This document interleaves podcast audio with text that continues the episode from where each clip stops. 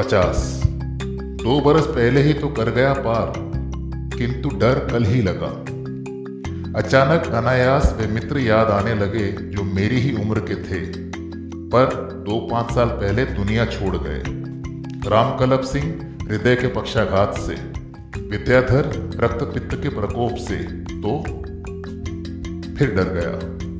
अपनी उम्र के साथी जब जाने लगे, बढ़ने लगता है डर।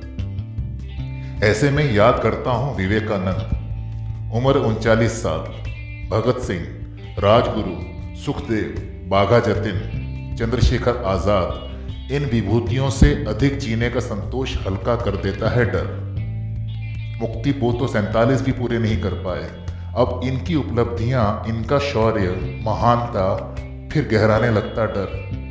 अपनी क्षुद्र तुच्छता, नकारेपन की गलीज में धंसने लगता हूँ।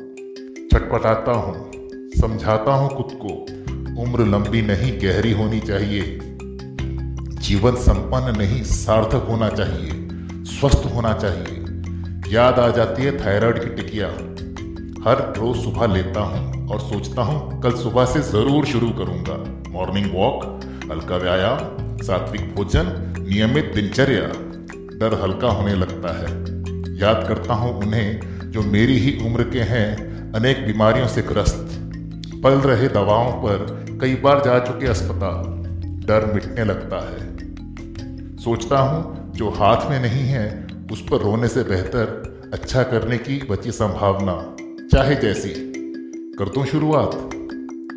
रंग लूँ सफ़ेद बाल, स्मार्ट बनूं, पछाड़ दूँ इस पचास को। अमिताभ तो पचहत्तर में भी पाठा है। दिलीप साहब मार ही लेंगे सेंचुरी। धर्मेंद्र भी स्वस्थ हैं।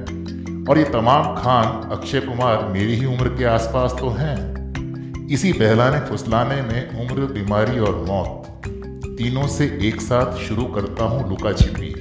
आओ, मुझे ढूंढो।